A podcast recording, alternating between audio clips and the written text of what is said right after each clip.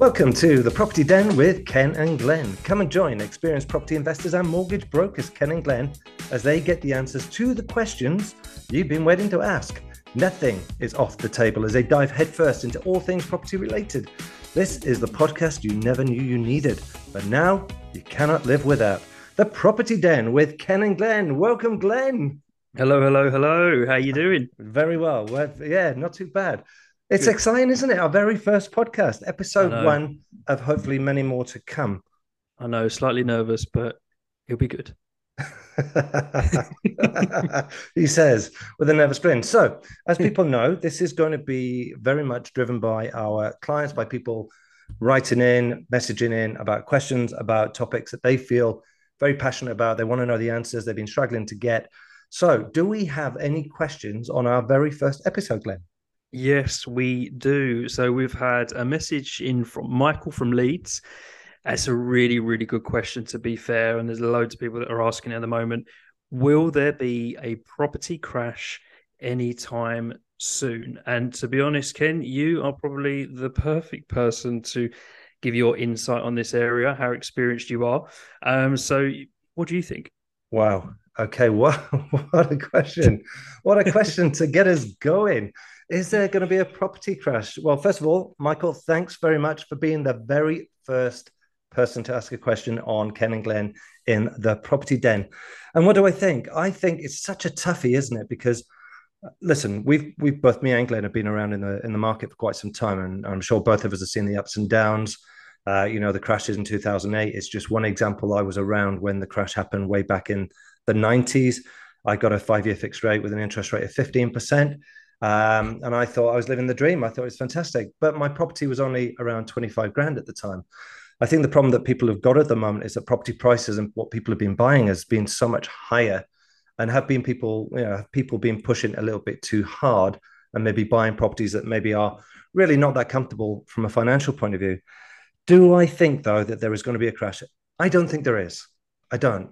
I mean, everybody's talking about maybe a 10% rebalance in the market, Glen. Um, yeah, I mean, yeah. I, I don't know if you're hearing that. Yeah, absolutely. Yeah, I mean, there's there's loads of numbers being thrown around, but that seems to be the general. Yeah.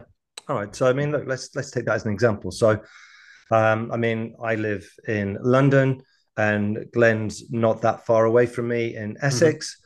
And property prices in our localities are, are a bit more heavy than maybe if you're down in Wales or up in Yorkshire or in the Midlands. But if we took a five hundred thousand pound property and there was a ten percent balance rebalance in the market, that's a 50 grand reduction. Mm. So is 450 a fair price for a property? Or do we think that it needs to come down further? I really don't know the answer. I don't think there's going to be a property crash. I think the demand is starting to pick up now. Are you seeing momentum coming back in the market, Glen? Yeah, absolutely. I mean, I think the the higher rates and stuff, which obviously had a big impact. You know, I think that's become the new normal. Um, and yeah, at the end of the day, it, it comes back to supply and demand that I'm seeing. You know, people still want somewhere to live, people still want to buy. And I think as long as there's people that want to do that, it is going to hold the market strong. Obviously, no one's got a crystal ball. Um, but I think you know it goes back to what's affordable for you and in in your area. That's my yeah. opinion, anyway. Yeah, I agree. I mean, we're going to have some special guests coming in over the course of the few next few weeks. And I know that we've got uh, an estate agent that we know is very keen to come on and share their views. And I'm sure they'll be a really interesting person to have on board uh, because they're going to give a view from obviously a buying and selling perspective. Uh, we obviously see the rates, we see what the market's doing from our side of things, but I think it'd be really good to have someone like that come in. But Michael, thank you very much for your question. Uh, and as I say, I don't think there is going to be a massive property crash. I think in certain locations there may even be increases. So watch this space. I think the, the market is starting to become a little bit more buoyant now, so it may change.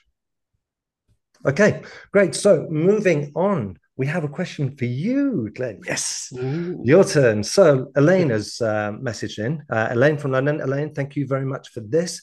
And it's it's very topical. This she's asking, should she buy now, or a bit like we were just saying with Michael, should she wait? Is there going to be a crash? And she's pretty scared about the base rate because she keeps seeing it going up and up and up. And she's worried about what is this mortgage actually going to cost if she does get it. So, should she buy now? Should she wait? And what's the deal with interest rates? Oh, it's a great question. And it is that million dollar question that everyone asks. But I think sometimes you just really need to drill it down to is it affordable for you, Elaine? You know, and what type of property you're looking to buy, what is your budget, have you spoken to a mortgage professional, um, have, you know, have you spoken to your bank, and go through all of the options. Because I think you, you get people sometimes where they will wait, wait, wait, and there's going to be a crash, or you know, interest rates are going to go down, they may go up. And I think sometimes waiting could be the worst thing for you to do um, because it, there may not be a crash. You know, it, it's a it's a funny market at the moment where Bank of England base rate currently, from recording this video, is going up, but mortgage rates are now starting to go down. So you know, yeah, do you think do you think that surprises people because they keep hearing the news about the base rate rising, base rates rising, and in the news, obviously, a little while ago, it was all about mortgage rates, wasn't it? How high they were going, and now that actually the opposites are happening, and you don't hear anything, do you? Good news doesn't travel well with the news. Yeah, absolutely. And I just think, you know, everyone's got to stay in their same lane, in the in their own lane, should I say, and you know, focus on themselves. And it all comes down to affordability, budget, and as you mentioned earlier on, Ken, you know, don't stretch yourself too much because if you do that, then that's the point where you can get unstuck. If there was you know, uh, an increase in rate. It might not be affordable for you, and that can have a huge detrimental effect to your lifestyle and and the roof over your head. So I think the main thing, Elaine, is to just focus on the numbers. Can you afford it? You know, can you afford in your area? And even maybe look a bit further afield. You know, is that going to be more realistic? Um, I guess the it's a really great question, but it comes down to what you feel comfortable yeah. with. Yeah, great. Thanks, Glen. I agree. I think um, all the points you've hit upon there are, are, the ones that I would be telling my clients uh, for sure when they're asking that question. You just nobody's got that crystal ball. If it's the right time, if it's the right price for you, then you know maybe now is the time. And maybe you'll rue it if you leave it because actually, you know, we could have a switch in the market. Prices could start rocketing, and you wish you did buy. You know, that's the yeah. thing, isn't it? You just never yeah. know. Okay, Ken. So have we got time for one more question? You know what, Glen? It's our very first podcast. I think they deserve it. Let's go Perfect. for it. One more. Perfect. What is it? Okay. So Alan has sent a message in and he has asked that real important question is it worth using a mortgage broker? I mean, what's the difference between using a mortgage broker than going direct to the bank? And I think it's a fantastic question. Can you add some value on it? Yeah, I mean it's it's it's a question that we get a lot as brokers, isn't it? Uh, and I'm I'm going to stop using the word broker because I I truly I mean I've heard a few people say this, and I'm I'm sure you'll agree. Yeah. It's advisors. We're advisors. You know, mm-hmm. we advise on what we believe to be the right choice for the, the client. It's still always going to be the client's choice. Brokers are just brokering deals, and I think we are we're better than that. And I think that's where we add value. And I've worked in a bank. Glen's worked in a bank and as much as we would probably tell you we didn't, I think if we reflect back, we probably were a little bit of an order taker rather mm. than an advisor. We didn't have a load of products to sell. We had our individual banks and we promoted their products because they're the only products we were allowed to advise on.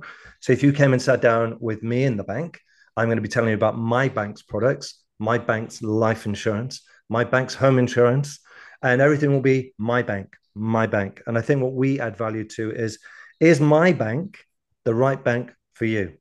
And mm. genuinely, you know, we, we we have to sell our products. Obviously, we do. But when we're an advisor in the mortgage and protection market, what we are doing is we are looking at everybody's deal, anybody that we're allowed to look at. And let's be honest about it, we don't have access to absolutely every single deal on the planet, but we've got a very good choice. I mean, you've got all the the lenders that you know, the household names, your Halifaxes, Nationwide, NatWest, you know, and we've got people that you probably never heard of before, you know, the Pepper Moneys, the the Newcastle Building Societies, all the weird yeah. and wonderful. And it's a real we, comprehensive range, yeah, Real comprehensive. Yeah. And we offer a choice, don't we? We're offering clients more choice. And the key thing is to get that choice, they're sitting still with one person. So you go to the bank, you sit with one person, you get one lender's deal. You sit down with one advisor, broker, and we are giving them a load of deals, you know, two year, three year, five year fixes, 10 year fixes, if you so wish. We're looking at a, a, plethora of different banks. But more importantly, we're looking at you, the client, individually, and we're saying, look, based on your criteria, what your needs are specific to you. And I love that word bespoke. Bespoke, I think, really, it's all about tailoring.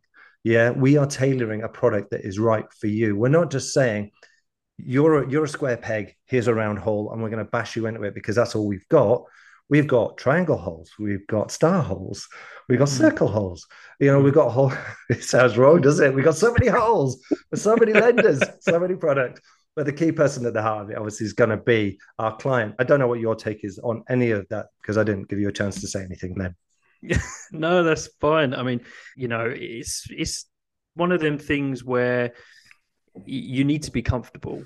So, you know, if you go to your bank and you're comfortable with the advisor in there and you're happy with them products, then that's absolutely fine. You know, but also if you if you want a comprehensive range and you think actually, like Ken said, my case is maybe a little bit quirky or my income may be a little bit different, or your, you know, credit file and your credit history, you know, we can factor all of them things in before you even click the button to apply. So, you know, it's about picking the right broker or advisor or bank and making sure it fits for you. Again, at the end of the day, you've got to be comfortable. It's really important to build a relationship with that person because they're helping you with the biggest financial decision of your life. And, you know, I think you need someone that you can pick up the phone to and trust to uh, to run with that.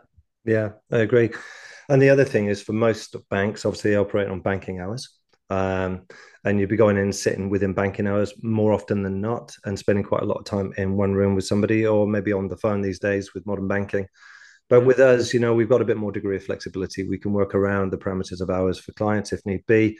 So depending on the broker of choice, you know, there are there are you know ways to sort of make it easier for you and make that journey a little less painful. I would I would think. Absolutely, yeah. All totally right, agree. brilliant, fantastic. So I think we've got through quite a lot of questions, and I think you eloquently brought back me from the brink. and uh, yeah, and made that much more uh, understandable for Alan. So thanks for that, Glen. That's appreciated. So we have come to the end of our very first podcast. So I think we should sign off. So it's goodbye from Ken.